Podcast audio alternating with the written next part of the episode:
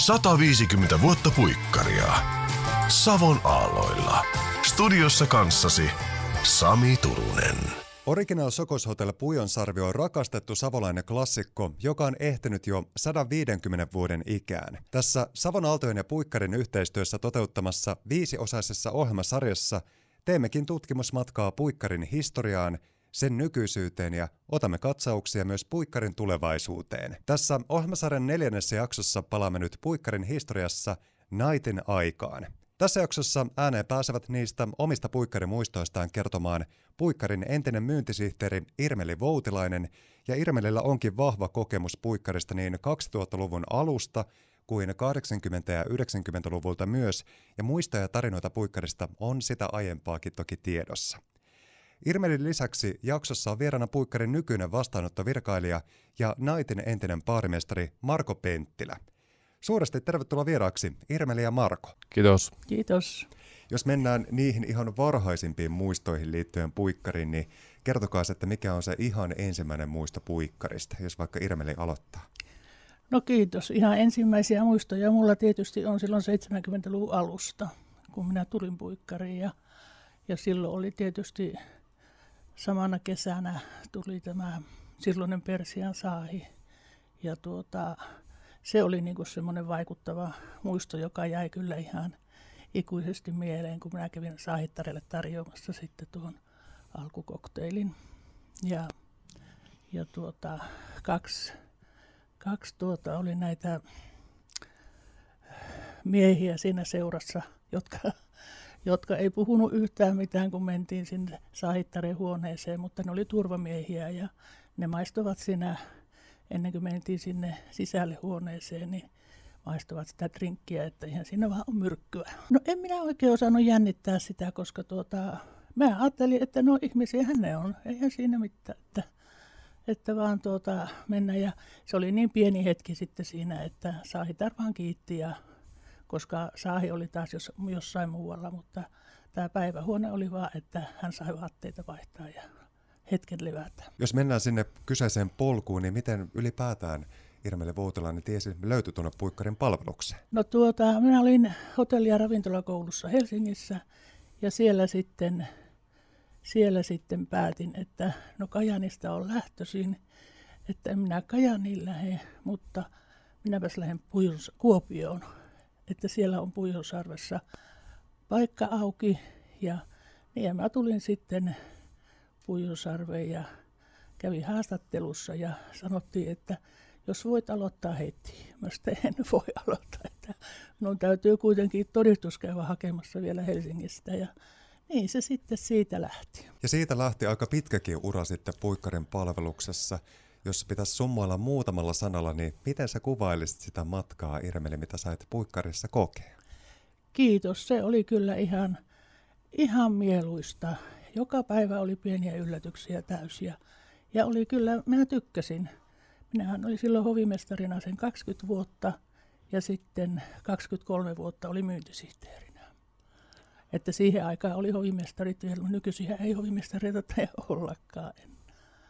Ja, tuota, ja se oli semmoista mukavaa ja tykkäsin asiakaspalvelusta kyllä oikein todella paljon, että ja siellä sitten siihen aikaan 70-luvulla, niin se oli pikkusen erilaista se ravintolatoiminta kuin tänä päivänä.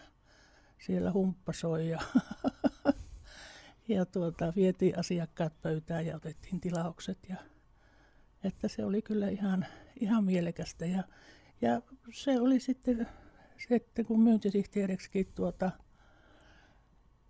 pääsin, niin se oli toisaalta – taas sitten, että se oli niin kuin päivätyö ja viikonloput vapaat, että silloinhan yökerrossa oltiin ja ravintolassa niin neljä astikin auki. Ja, että, että se oli niin kuin semmoista vaiherikasta. Ja monenlaisia kokemuksia oli, että tuossa nyt ensimmäisenä tuli mieleen, se oli ihan silloin 70-luvun alussa, niin oli tuota emäntä, joka oli ostanut 200 kanaa, elävää kanaa. Ja sitten, sitten talonmies Taskinen oli, joka vei ne autotalliin ja autotallissa sitten päät pois vaan ja kanat lenteli siellä ilman päätä ja Koskenkorva palkalla. Puikkarin nykyinen vastaanottovirkailija ja naitin entinen paarimestari Marko Penttilä. Minkälainen sulla on se ensimmäinen mielikuva ja muistikuva Puikkarista? No se menee 90-luvun alkuun, kun oli asiakkaana siellä ja esiintymislavalla oli baari ja siellä Peku teki huippurinkkejä. Sitten haettiin vaan ravintolakoulu ja sinne onneksi piasi ja sille. Eli se teki niin vaikutuksen se ilmapiiri ja tunnelma ja ne ihmiset siellä, että jotenkin heräsi sitten mieleen, että tännehän pitää päästä hommiinkin. Joo, sehän meni silleen, että vuonna 2005 laskeuduin tuolla Pujun tornista tuonne Fransmanin puolelle töihin ja siinä muutama vuonna sitten pallottelin, että olisiko baariin kiva palata ja, ja sitten Laineen Markolta kyseli, että ravintolapäälliköltä, että miten pääsisikö Maukka puikkariin, niin tuu ihan milloin vaan. Sitten menin tuohon tota, niin lakkiasi, niin toista tuhatta kävijää ja hirveä tykitys, mutta sitten se tuli se intohimo taas siihen baariin ja sitten siitä sitä lähdettiin tekemään baarijuttuja. Mikä siinä eniten teki sinun vaikutuksen siinä baarityöskentelyssä nimenomaan? No se on just silloin, kun on, tota, niin saat tehdä, keksiä uusia rinkkejä ja asiakas on tyytyväinen ja sitten kun saa kunnolla tykittää, että ei tarvitse seisoskella paikalla, niin se on ihan parasta. Marko Penttilä on myöskin todettava, että se baarityöntekijän ja baarimestarin rooli ja ammattikuva on sellainen, että se on en, ensinnäkin aika vahvasti myöskin ihmiskohtaamisia täynnä ja pitää myöskin olla ihmistuntemusta, koska saattaa olla aika erilaisia asiakkaita ja kaikkien kanssa pitää hienosti löytää se yhteinen sävel, niin onhan sinne varmaan mahtunut aika mielenkiintoisia hetkiä. Joo, tuossa oli yhdet opiskelijabileet aikoina ja sitten siinä, kun jonossa otetaan sitä porukkaa ja yksi kerrallaan ja sitten yksi huuteli koko ajan siellä ja sitten se vaan huuti vaan, että vitsi sä oot kyllä syvältä ja että toi mulla sitten pari on eessä, ota vielä vähän ja sitten se vaan jatkoi sitä huutelua, niin sitten sen oikealta puolta oleva mies katsoi sitä ja ooppa nyt hiljaa, että tuo tekee parhaansa. Eikö se vaan jatko, niin vasemmalta puolelta toinen mies on, nyt sun on aika lähteä. Tarjosin poille kuule jallut siinä niin, sinne se vaan lähti sitten ja se ei saanut koko iltana juomaan. Että. Kyllä, kyllä. Mutta ei niin kuin, yleensä paarimikkoja ei kyllä niin kuin puolusteta, että se oli niin kuin semmoinen koskettava tarina, oli pakko tarjota jallot firman 150 vuotta puikkaria, kun on tässä eletty ja koettu, niin sinne mahtuu tarina jos toinenkin. Ja jotenkin musta tuntuu, että varsinkin tämä naitin aika on myöskin tietylle ikäpolvelle kyllä varmasti sitä yhtä legendaarisinta. Se edelleenkin on vahvasti ihmisten puheissa ja muistoissa ja mielessä, koska siellä on vietetty aika eeppisiäkin illanviettoja, joissa on ollut läsnä yhteistä aikaa, hauskanpitoa ja rakkautta ja kaikkea mahdollista. Elämän koko kirjo jos teidän pitäisi Irmeli ja Marko koittaa kiteyttää vähän sitä naitin henkeä ja tunnelmaa, niin mitä sanoita käyttäisitte? Onhan se siis legenda. Esimerkiksi vastaanottoon tulee aina ihmisiä, että onko yökerho auki. Pujonsa night ei ole. Sitten mä järjestän sille, että mennäänkö katsoa, että jos siellä ei tapahdu mitään, niin mä käyn näyttää ja sitten ne muistelee, että vitsi me täällä Niinan kanssa tavattiin ja tässä me ollaan vieläkin. Ja just tämmöisiä, niitä on aika paljon, että aina kun mahdollista, niin mä vien ihmiset sinne näytille. Nythän se on ihan erinäköinen, mutta tota, kaikilla on aina semmoinen huippufiilis, kiitos paljon ja se on legenda. Se on siinä näillä sanoilla. Mitenkäs Irmeli tutkisi tätä asiaa? Miten no. kiteyttäisit sitä naitin syvintä henkeä ja olemusta? No kyllähän se oli silloin, vielä kun oli tuossa, ennen kuin oli nyt tämä uusi naitti, niin tuota, niin se yösarvi oli silloin, niin se oli kyllä ihan semmoinen se ensimmäinen yösarvi siellä alakerrassa, missä aikoinaan oli AA-paari ja siihen tehtiin sitten se yösarvi. Niin kyllä sinne oli kauheat jonot ihan ja tappelu sitten, että kuka pääsi. Ja hmm. Sisällä oli jono ja ulkona oli jono. Ja sitten aina kun pikkusen ove rautettiin, niin silloin sieltä meinasi aina joku livahtaa sitten ulko-ovestakin suoraan että vahtimestarit oli aina ihmeessä, että, että tuota, ja jokuhan siellä oli sitten silleen, että joka pikkusen heilutti sitä rahaa, niin sieltä sitten saatettiin ottaa sivustakin ja silloinhan se metelinöys ja tappelu tuli jo siellä ulkopuolella sitten, että miksi toisia otetaan ja toisia jätetään ja sitten jos sattui semmoista arvovaltaisempaa porukkaa, niin sittenhän se oli niin kuin laskettava, että nehän sitten sanoi, että joo, että teitähän otetaan täällä ja, ja niin ne vaan mennä jahte sitten. Ja se oli, kun se oli niin pieni se ensimmäinen yökerho, että sinnehän ei tuota, hirveästi mahtunutkaan, mutta kyllä se oli kun nuijalla lyöty. Että, että, ja niistä trinkeistä sitten oli, kun mä muistan, kun tuli tuota tämmöinen kuin mustin murkina cocktail. Muistatko sinä semmoista? En, en muista. Pernoa ja kolaa. Mustin murki. Se on aika hyvä.